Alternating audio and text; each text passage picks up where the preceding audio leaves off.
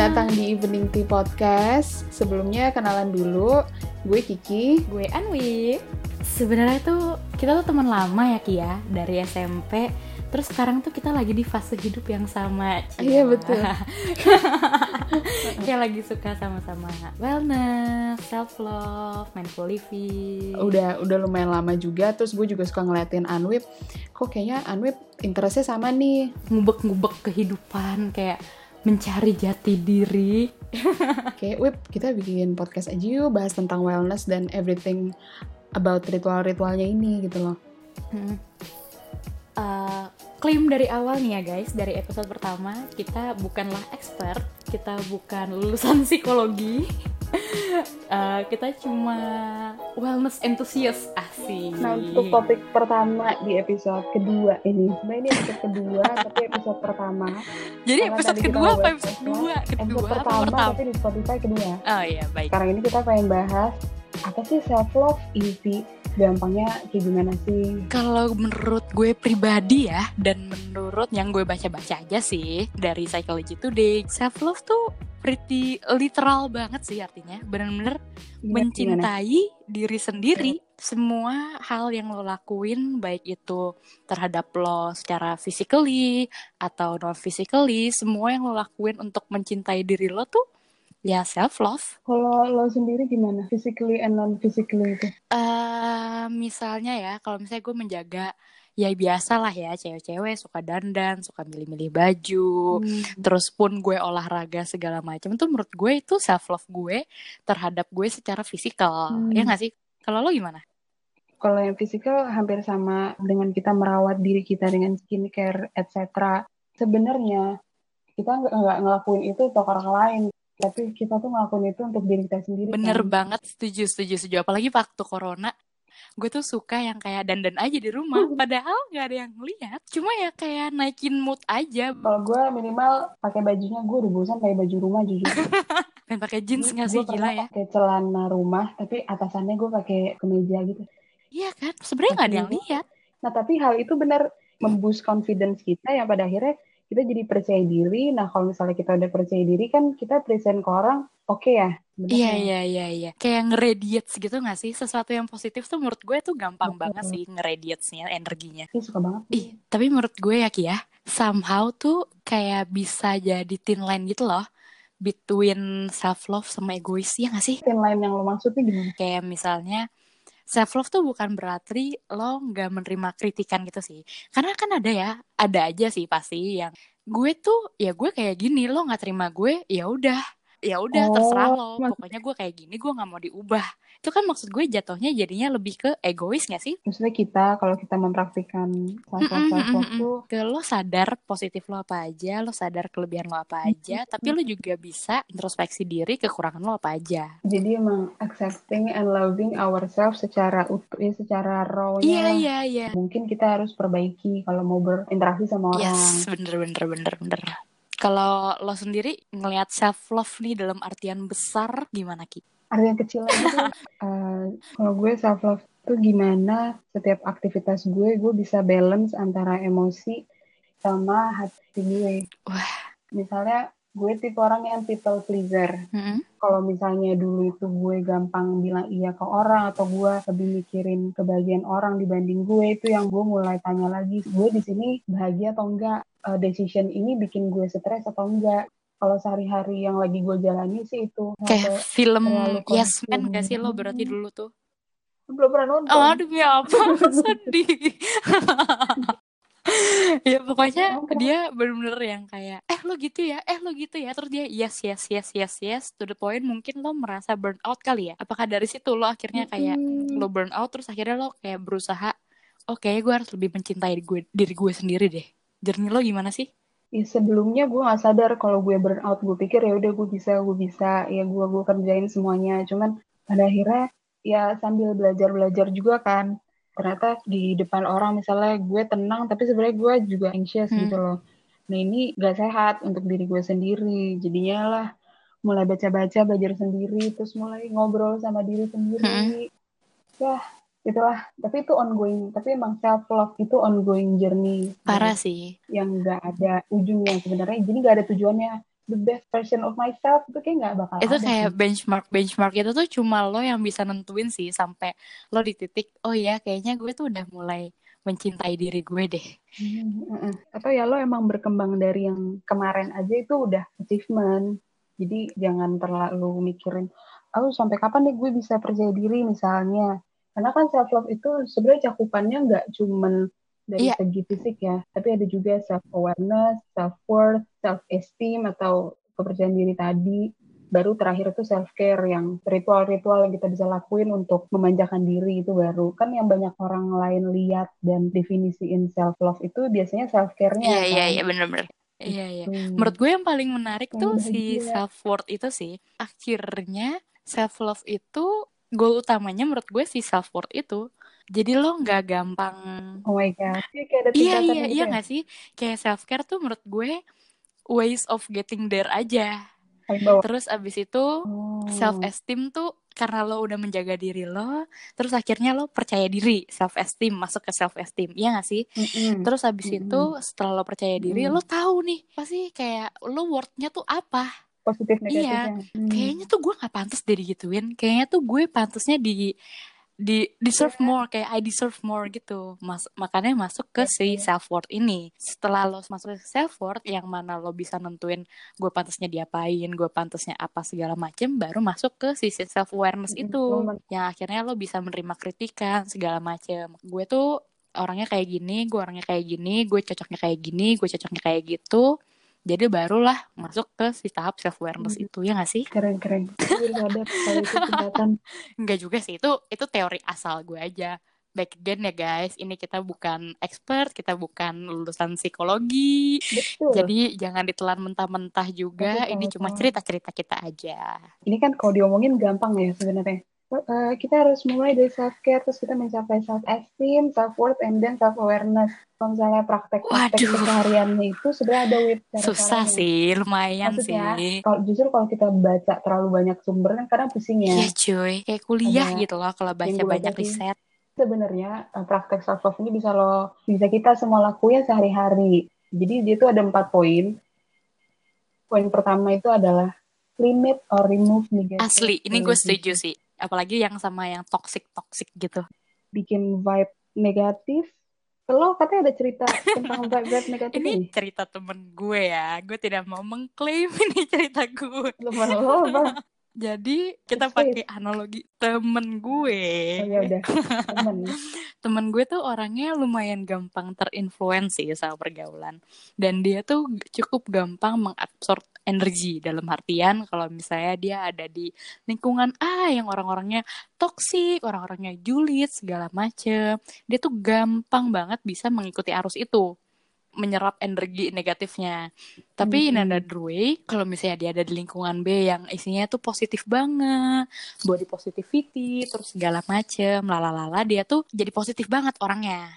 Tapi ini bukannya orang itu terinfluence jadi buruk atau baik kan? Ini lebih ke lo menerima energi itu kemudian katanya lo mau melawan gitu. Udah lah nggak usah pakai temen-temen lah.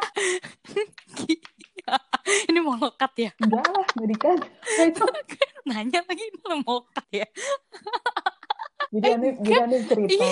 Ini gue yang ceritain aja deh. Dia kalau gue tuh kalau dia nerima vibe-vibe negatif, si Anwit ini berusaha ngelawan. Nah, di situ lo exhausting. Oke oke oke. Jadi capek, gue kan? klarifikasi ya.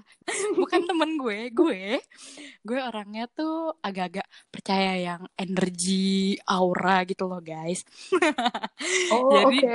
misalnya gue jalan sama Kiki nih ya, terus Kiki lagi bad mood hari itu, gue tuh bisa menyerap energi itu dengan seketika gitu loh. Jadi ibaratnya gue jadi bisa ikutan bad mood juga, padahal Kiki yang bad Hmm. mood. Nah, gue pernah berada di lingkungan yang menurut gue lumayan toksik sih, yang isinya ya kayak cewek-cewek SMA yang sukanya ngejulit, yang sukanya pasti suka bully-bully gitu, bully-bully nggak penting gitu. Nah, cara gue supaya nggak akhirnya terinfluence oleh mereka itu gue melimitasi kontak gue dengan mereka tapi yang akhirnya terjadi adalah Hmm. energi gue abis yang bener-bener gue tuh merasa gue capek banget lelah bener-bener impactnya tuh ke fisik gue si energi drainingnya ini tuh supaya nggak terinfluence sama energi negatifnya mereka Jadi kayak gue pakai Oh. perisai gitu loh kayak Captain Amerika. Itu salah satu praktis gue sih untuk men-establish apa ya? Bukan bukan ke self love sih, tapi lebih ke self awareness Iya aja. sih. Kalau emang gue nggak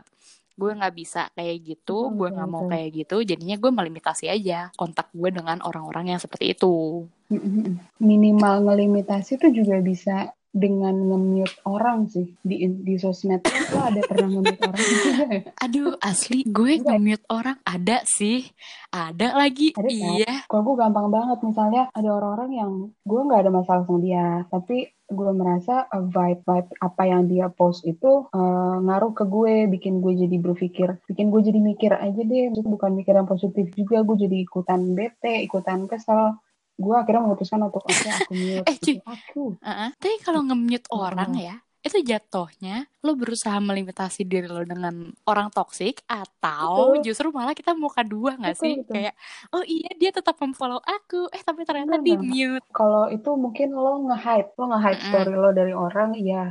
Demi Lo apa? Tapi kalau Aduh, gue ada lagi yang kayak gitu. Iya Maaf dong. ya teman-teman kalau merasa kayak gitu. Gak apa-apa guys, gak salah nge-mute dan Oh nge-hide iya. itu hak kita masing-masing. Bener bener bener bener Iya. bener. Itu kalau misalnya di sosmed, misalnya kalau lo ada ketemu teman-teman harian juga, ya kita punya teman banyak. Tapi kan apakah semua teman kita itu selalu Iya, ngasih dampak benar. positif ke kita? Kalau misalnya dia lagi ada bad vibes ya, kita nggak bisa dong ngeladenin dia terus. Nah, melimitasi komunikasi juga kayak gitu. Misalnya lo udah tahu lo nggak cocok sama seseorang, tapi kita nggak perlu saling benci, nggak perlu jutek-jutekan ya dengan nggak komunikasi aja sama orang itu minimal sehari itu bisa membalance peace lo sih. Iya sih, kalau itu gue cukup setuju sih, karena maksudnya udah dewasa juga ya, maksudnya lo tau lah nggak semua orang bisa jadi temen lo. Hmm, That's why namanya juga temen, bukan kenalan ya nggak sih? Kalau misalnya emang lo merasa udah, ya Oh, nggak jadi sih? Menurut kenalan gue ya? tuh ada ada step-stepnya Oh, gitu kita loh. nggak- Kenalan, temen de- temen temen deket, sahabat. Oh, bahasa Inggris Oh iya bisa bisa bisa bisa. ya. Someone that I know aja. Berarti yang pertama nih, tadi kata lo ada empat. Yang kedua itu start communicating your needs. Jadi kita harus mulai mengkomunikasikan kita butuhnya apa, kita maunya apa, kita sukanya apa. Sesimpel misalnya temen ngajak, eh eh, jajan kopi yuk sore ini misalnya di kantor. Kan lo misalnya nggak enak nih nolak gitu. Tapi sebenarnya lo lagi nggak mau minum kopi. Kalau lo bilang, aduh nggak deh gue gue minggu ini mau minum kopi sekali doang. Itu itu oke banget loh. Nggak nggak yang temen lo jadi benci sama lo nggak. Terus sebenarnya juga lebih misalnya eh, lo diajak jalan segala macem. Terus lo merasa kayaknya gue pengen stay in dulu deh. Kayaknya gue butuh waktu sendiri dulu ya nggak sih sebenarnya needs needs Hmm. sekecil itu pun tuh bisa membus lo buat lebih cinta diri lo nggak sih kayak akhirnya lo- diri lo sadar gitu loh oh iya gue meng gue memprioritaskan diri gue kok daripada ajakan orang lain atau daripada Orang itu kayak kalau jahat banget sih nggak mau jalan sama gue? Enggak lah temen lo nggak bakal sejahat itu kalau temen lo berpikiran kayak gitu namanya bukan temen shy Ya, balik kenalan. lagi ke fase yang tadi. Baru tahu gue selama ini banyak orang Iya, sekitar gue yang gue kalau kenalan. bilang oh iya itu kenalan kok bukan temen kenalan doang. Oh, atau bahkan sebelum oh, kenalan jangan. ada lagi maksudnya oh iya gue tahu orangnya. Jadi tahu kenalan temen Oh, ya temen udah. deket sahabat. Ada lima fase di hidup gue. Udah. terus yang ketiga kan yang pertama limit or remove your negative relationship sama siapa pun itu start communicating your Mhm. needs terus yang ketiga apa nih Yang ketiga ini stop reliving hurtful events from the past. wah Jadi kan galau kan gitu. aduh agak berat ya Tapi ini nggak melulu galau, guys. Jadi the past-nya itu nggak usah the past banget. The past-nya itu bisa kejadian kemarin. Misalnya lo kemarin ada melakukan hal yang yang lo merasa nggak enak sama certain people gitu. Terus lo hari ini lo kepikiran, nah itu yang harus kita limitin. Oke kita hari ini bete atau oke hari ini kita merasa nggak enak sama orang, tapi cukup di hari ini aja. Inner ini tuh sebenarnya juga. konsep yang sebenarnya semua orang tahu tapi paling susah dijalanin ya nggak sih berdamai sama Mm-mm. masa lalu lo Iya sih. dan gak semua orang punya masa lalu yang Iya. indah ini masalah ini. Kalau kalau tadi kan gue contohnya yang simple-simple daily life. Kalau masa lalu Nah, yang bener-bener itu yang hurtful. susah sih tapi kalau menurut gue Hmm. ya eh, gue tuh akhir-akhir ini lagi suka banget belajar mindful living ya. Jadi tuh di situ tuh gue belajar bahwa Mhm. lo melihat suatu skenario atau suatu event tuh as is aja. As is tuh dalam artian kejadiannya seperti apa lo tangkepnya seperti itu. Jadi tanpa ada embel-embel uh, lo kepikiran yang lain-lain gitu loh. Misalnya nih ya ini contoh praktek mm-hmm. sehari-hari ya bukan yang hurtful event from my past misalnya gue waktu itu gue pernah dimuntahin mm-hmm. anak kecil di KRL cuy gue berangkat kerja anak kecilnya oh, itu okay. duduk di seberang gue terus for some unknown reason dia memuntah dan dia jalan ke gue muntahlah di kaki gue sebenarnya tuh itu tuh bad mood banget kan tapi tuh gue melihatnya as is aja dalam artian oh ya udah dia anak kecil dia naik kereta mungkin mual terus muntah oh ya udahlah gue bisa beli tisu kok gue bisa hmm. beli gue bisa cuci kaki kok nanti di stasiun ngelihatnya as is aja jadi misalnya lo hmm. berantem sama pacar lo gitu ya atau lo putus sama pacar lo lo melihatnya jangan yang kayak ya ampun nanti aku hidup sama siapa tapi lebih ke yang oh ya. Oh emang putus berarti emang nggak bisa nggak ada jalannya aja. Mungkin emang kita nggak cocok ya udah let it go aja. Jadi SS ini lebih ke lo melihat situasi apa gitu. adanya sih. Nggak ada embel-embel feeling oh gitu. Oh, banyak emosinya ada feelingnya pasti. Nanti kalau enggak lo tidak berempati ya, ya, ya Oke, okay, udah. udah deh. Tapi gue baru gue baru dengar sih hmm, teori. To which mungkin nanti akan kita bahas di episode selanjutnya karena kalau tidak nanti kita kehabisan topik. Gue belajarin dulu berarti. Eh, iya. Aduh. Iya Oke, okay, ya. lanjut ya nah, keempat. Jadi setelah limit hubungan-hubungan yang negatif, terus mulai komunikasiin apa yang kita suka dan mau, Kemudian as is teori tadi, yang terakhir itu yang bisa kita lakuin sekarang adalah do something that makes us grow. For example, bisa dengan cari hobi baru, olahraga. Itu kan teorinya ya, teorinya yang cantik-cantik. Tapi kalau misalnya kayak lagi kuarantin kayak gini, dan juga dengan reaching out ke teman lama, ngobrol, find new conversation, dapat ilmu baru deh. Pokoknya pada akhirnya mood kita bagus, we get something positive out of it. Kalau lo gimana, Web? Daily activities yang makes you grow versi lo? Kayak misalnya sesimpel lo hari ini lo, lo lagi malas hmm. banget kerja. Kayak lo bener-bener udah udah muak banget sama kerjaan lo. Tapi terus akhirnya lo kayak oke okay, we just gotta have to do it. Hmm. Pasti at the end of the day lo akhirnya kayak bangga sih sama diri lo kayak oh gue bisa ya menyelesaikan ini oh, atau misalnya sesimpel okay. gue suka lari orangnya gue suka lari terus gue sekarang lagi lagi suka menambahkan kilometer-kilometer saat gue lari. Misalnya tadinya gue cuma gue lari cuma dua setengah kilo okay. terus gue naik dari lima kilo lama-lama naik jadi 12 kilo segala macam mm. itu tuh sebenarnya simple milestone ya tapi tuh membuat gue bangga sih sama diri gue sendiri. Kayak ya ampun tadi gue cuma bisa lari 2 kilo sekarang gue bisa lari 12 kilo. Sesimpel itu sih menurut gue. Iya yeah, guys. Jadi sebenarnya hal-hal little achievement ini yang harus kita sadarin dan kadang kita kita yeah, cukup kita aja tahu setuju. aja itu indah banget gitu loh ini lucu sih tapi waktu mm -hmm. itu gue lagi jalan menuju mm -hmm. suatu tempat itu gue naik ojek gue naik ojek cuman memang gue uh, lewat jalan yang gak biasa gue lewatin terus sambil di ojek gue ngeliatin langit dan ngeliatin sekitar tuh gue senang banget kayak gue di saat di saat itu gue tiba-tiba bersyukur tentang apa yang udah gue lewatin. Pokoknya jadi jadi apa ya lebih bukan ke perfect, lo ya? feeling grateful aja sama hidup lo. Iya iya betul. Dan itu gue nggak lupain itu momen di atas ojek itu. Yang nggak tahu kenapa tapi di saat Aduh. itu Ih, gila gue udah sampai di tahap ini ya. Entah tahap ini itu gak ada definisinya sama sekali. Bukan tahap ini dalam kerjaan bukan tahap ini dalam gue. Tapi kayak lo merasa diri lo tuh aja, tapi, jadi wow, berkembang dan lebih baik aja dari masa lalu ya gak sih? Kayak lo nggak nyadar eh kayak lo nggak nyangka aja kayak wow ternyata gue bisa kayak gini ya. Betul betul. Jadi emang proses proses self love self care ini tuh ya kita nikmatin aja little achievement harian. Kita jangan cari iya, iya, iya. lo udah bisa kayak gini lo gitu walaupun nggak berarti kayak lo udah bisa istirahat banyak lo hari ini dibanding kemarin. Iya, iya. iya yang penting bahagia sih. Lu bahagia. Betul, betul, betul. Lo menerima semua kekurangan dan kelemahan lo dan oh kelebihan God. lo. Oh my God. Guys, ini kita ngomong-ngomong kayak gini walaupun mungkin in practice kita masih banyak hmm. banget belajar ya. And again, kita bukan expert. kita cuma mau sharing-sharing aja dan kita hmm. juga pengen tahu juga perjalanan kalian segala macem. Jangan lupa follow kita juga di Instagram, sharing-sharing juga sama kita pengalaman kalian mencapai self love ini. Semoga kita sehari-harinya bisa merasakan hal-hal simpel inilah dan nggak perlu ambil benchmark dari mana pun kita sendiri yang tahu kita progresnya segimana apa yang paling work sama kita sama lifestyle harian yeah. yang penting ini bahagia bahagia setiap hari lo memulai hari dengan lebih bahagia lagi.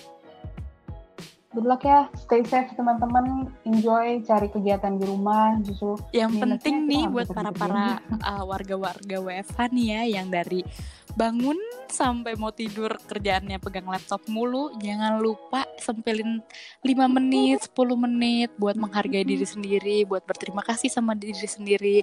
Udah bisa melalui proses karantina yang tough banget sih menurut gue apalagi sebagai gue yang extrovert dan menjaga kesehatan selalu.